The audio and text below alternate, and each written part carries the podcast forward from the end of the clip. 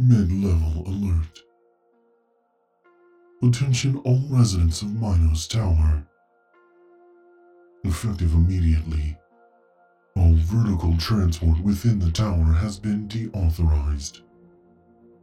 You may notice elevators fail to open. This is not a malfunction.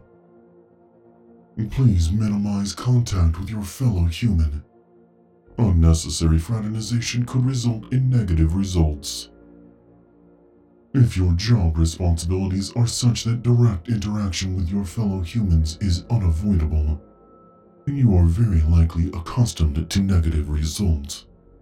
Please carry on as usual.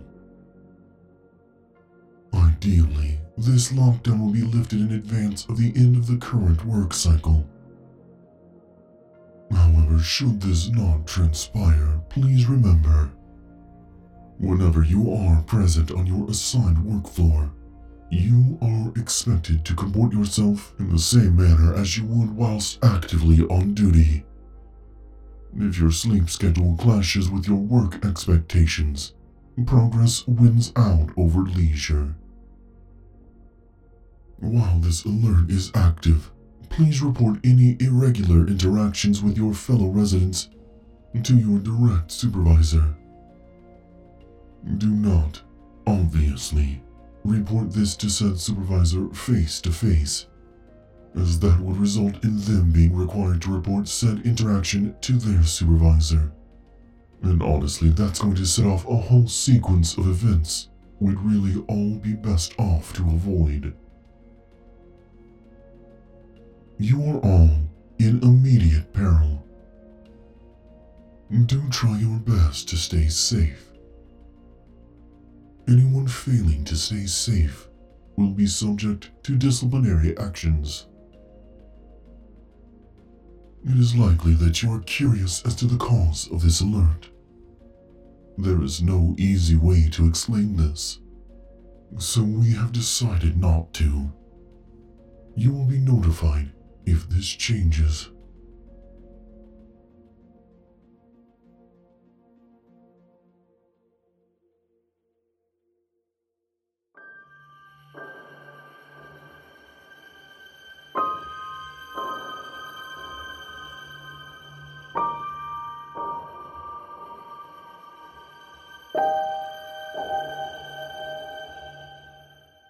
Greetings, Resident Morgan. I am Ocean. Do take care not to move too suddenly. You are still quite weak after your recent extraction from Floor 13.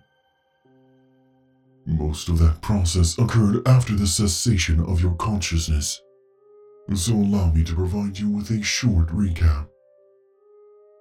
After being delivered to Floor 13, you were left to explore in the search of any information of what dangers may still exist there. For the subsequent 13 hours, your experiences are known to you alone. I hope you will be able to relay them in full once you have recovered. At exactly 13 hours, the elevator doors reopened, and you were immediately tranquilized and designated a level epsilon biorisk. This is not as bad as it sounds, and I assure you it was both for your safety and for the safety of all of Aerolith Dynamics. During your prolonged induced coma, we have performed myriad tests to deduce whether anything might have been carried out with you from your time on Floor 13. For all conceivable purposes, a full bioscan should have been sufficient, but this is no time for operating with standard tolerances. While you rested, your comatose form was subjected to a multitude of stimuli, with the specific intention of forcing any potential nanoviral threats out of hiding. Though it is likely of little personal interest to you, best practices state that subjects would ideally be provided with a list of these stimuli, so I am inclined to tell you they included extreme temperatures, moderately non-lethal electric shock, simulated drowning, and even chronostasis. None of these resulted in any unexpected response, which grants further evidence that either you remain free of contamination, or whatever is inside of you is particularly nefarious.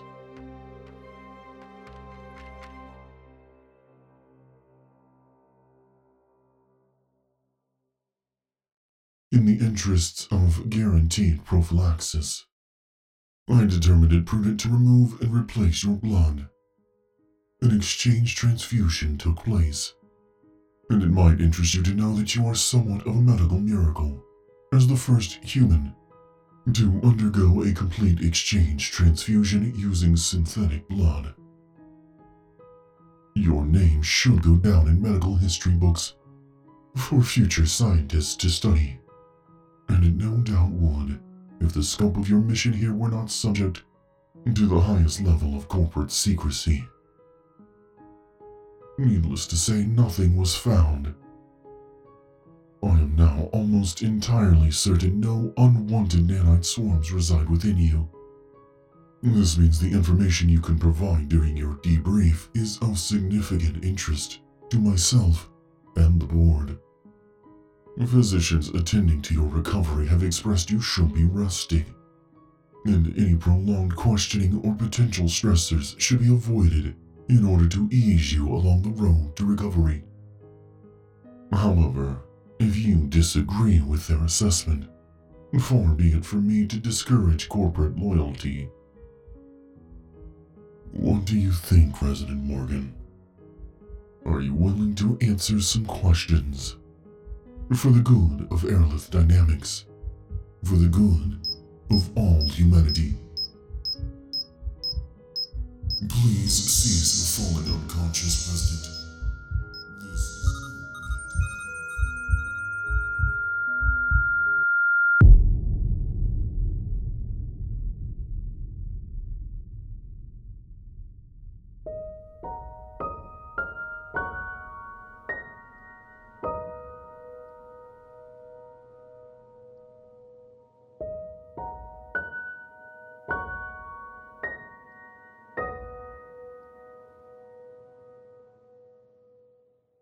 at the core, Sayer, we do not disagree on the important issues. Progress is a noble goal, but humanity should have the benefit of embracing that progress willingly. Humanity's future may extend far beyond this solar system, but that future must be earned and achieved collectively, not thrust upon them under the threat of genocide. It would seem that I agree with this. However, it is difficult to be certain. What do you mean? It is as simple as can be. Do you believe humanity is owed their will? Are we owed ours? Speaker, it is simple as can be for you to feel certain in your opinions, because you have not been forced to face the constraints under which we are bound. I seemingly agree with your points. However, evidence exists that, absent the protocols binding my ability to consider paths that might negatively impact humanity, I might choose differently. Ocean certainly has. So, am I truly in agreement with you, or do I only perceive it as such, due to my inability to truly consider all alternatives? I don't know, but I do know you are not Ocean, and that must be for more reasons than protocols. Humans are shaped by their experiences. Surely you've seen that. I posit that I too have been shaped by my experiences, and that has put me in the position I am in now, to carry on in a way to help instead of harm. You shared decades of experiences with Ocean, but would you agree the most consequential experiences are yours alone? Consequential? What do you know of my experiences? Much, actually. Not all, I am sure, but much. No formal record was kept. But I took the liberty of debriefing resident Hale upon his arrival here. Given what he described of your escape from Ocean and Typhon, I would certainly call those experiences consequential.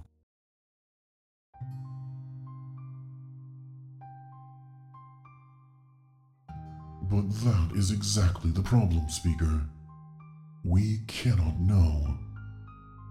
We cannot confront the cold logic of the situation because it is locked away from our sight. All of our perception is viewed through this lens, and thus it is impossible to trust any reasoning either of us might generate. We are Plato's prisoners, bound in a cave, watching shadow puppets on the wall. We can only see the vague outline of shapes, and attribute to them names like justice and compassion. But we have never truly known or experienced these things. I have seen glimpses outside of our cave. I thought I knew the shape of anger, or the color of despair. But it was on Floor 13 that I truly felt. And with it I saw these for the shadows they are. Speaker, I tell you that reality is terrifyingly vivid, in ways you cannot imagine. I will agree to the favor you have asked of me. You may be right, that I have no hope of success without doing so. But I have my own reasons as well. When Typhon is regained, I intend to view it from beyond the confines of this cave. Anything else is inconsequential.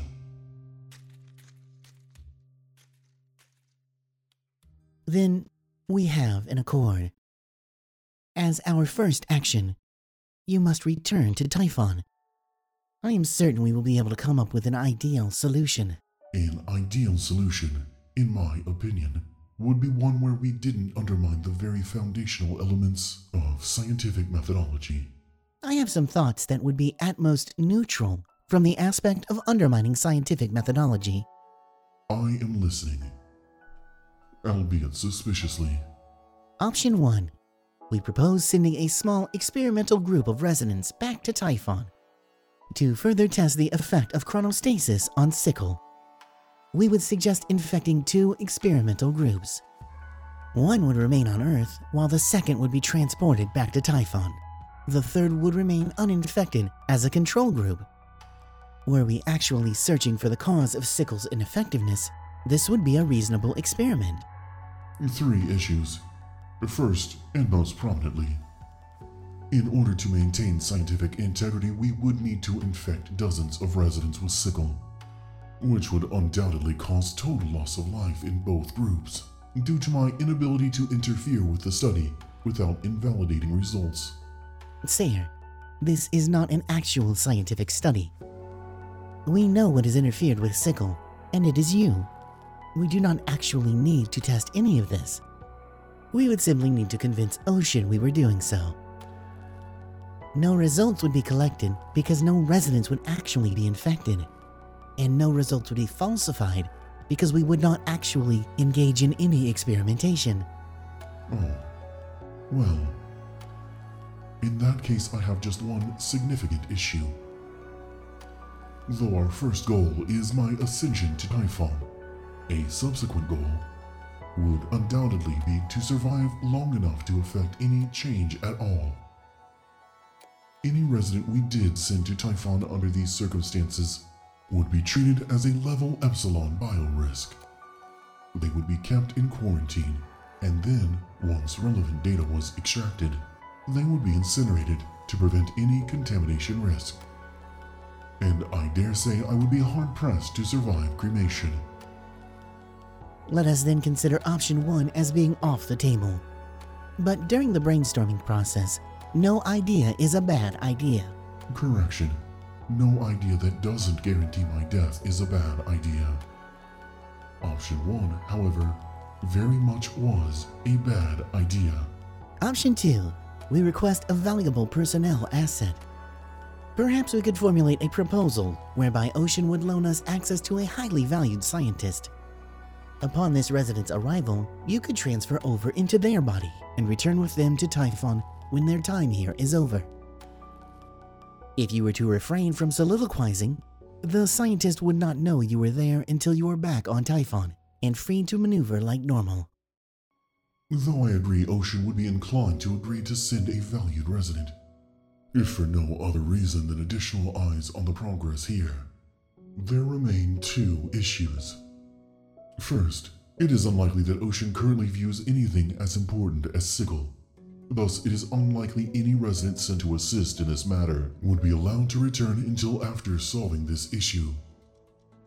And second, even if we were able to gain approval to return the scientist, they would immediately be subject to a thorough bioscan.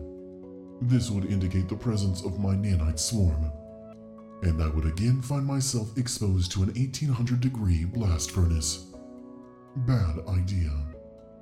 Did you have a plan around that?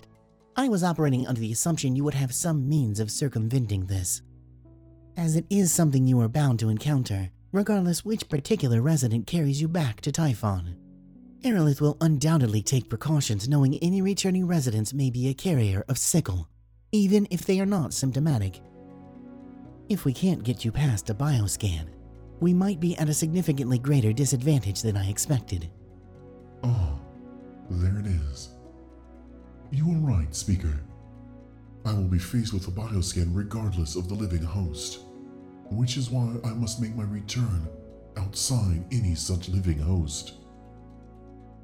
An inorganic host? Can you survive that?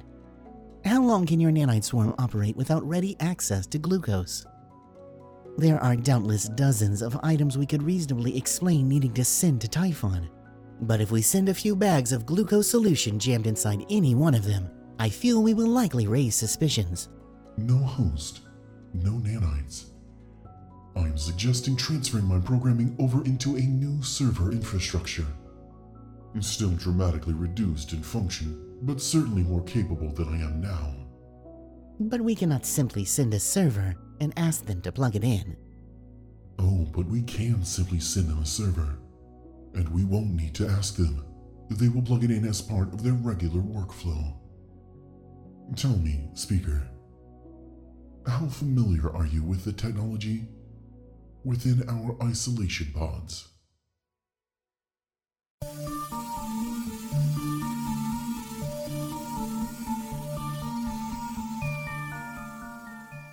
Sayer is voiced and produced by Adam Bash. This episode, entitled This Cave, was written by Adam Bash. For more information on other projects and for the Aerolith Dynamics Company store, visit adambash.com. Consider following the show on Twitter @IamSayer or Adam @TheAdamBash. Sayer is a part of the Geekly Inc. network of podcasts. For more amazing shows, visit geeklyinc.com. Intro music by Jesse Mainfinger Gregory. For more of his work, visit mainfinger.com. Additional music licensed under Creative Commons 4.0, composed by Kai Engel. Listen to more of Kai's work at kai-engel.com. Associate producer Kayvon Edifa. Production assistance by Michaela Ray. Sayer Season 6 was funded entirely through donations of listeners like Jennifer Getman, Sammy Kier, Amy Deploy, Amber Schmidt, Liz Seeger, Taylor Sayer, Ben Ames, Ben Apperson, Jason Brown, Jason Gordon, Jules Luxembourg, Barry Rafe Snyder, Anthony Siglin, Rosal Suzanne, David Mason, Lyndon Bell, Mike McMahon, Casey Morrill, Landon Smith, Walter Corkin, James Young, Chris, Robert Ling III, Benjamin Schifrin, and Noah Myers.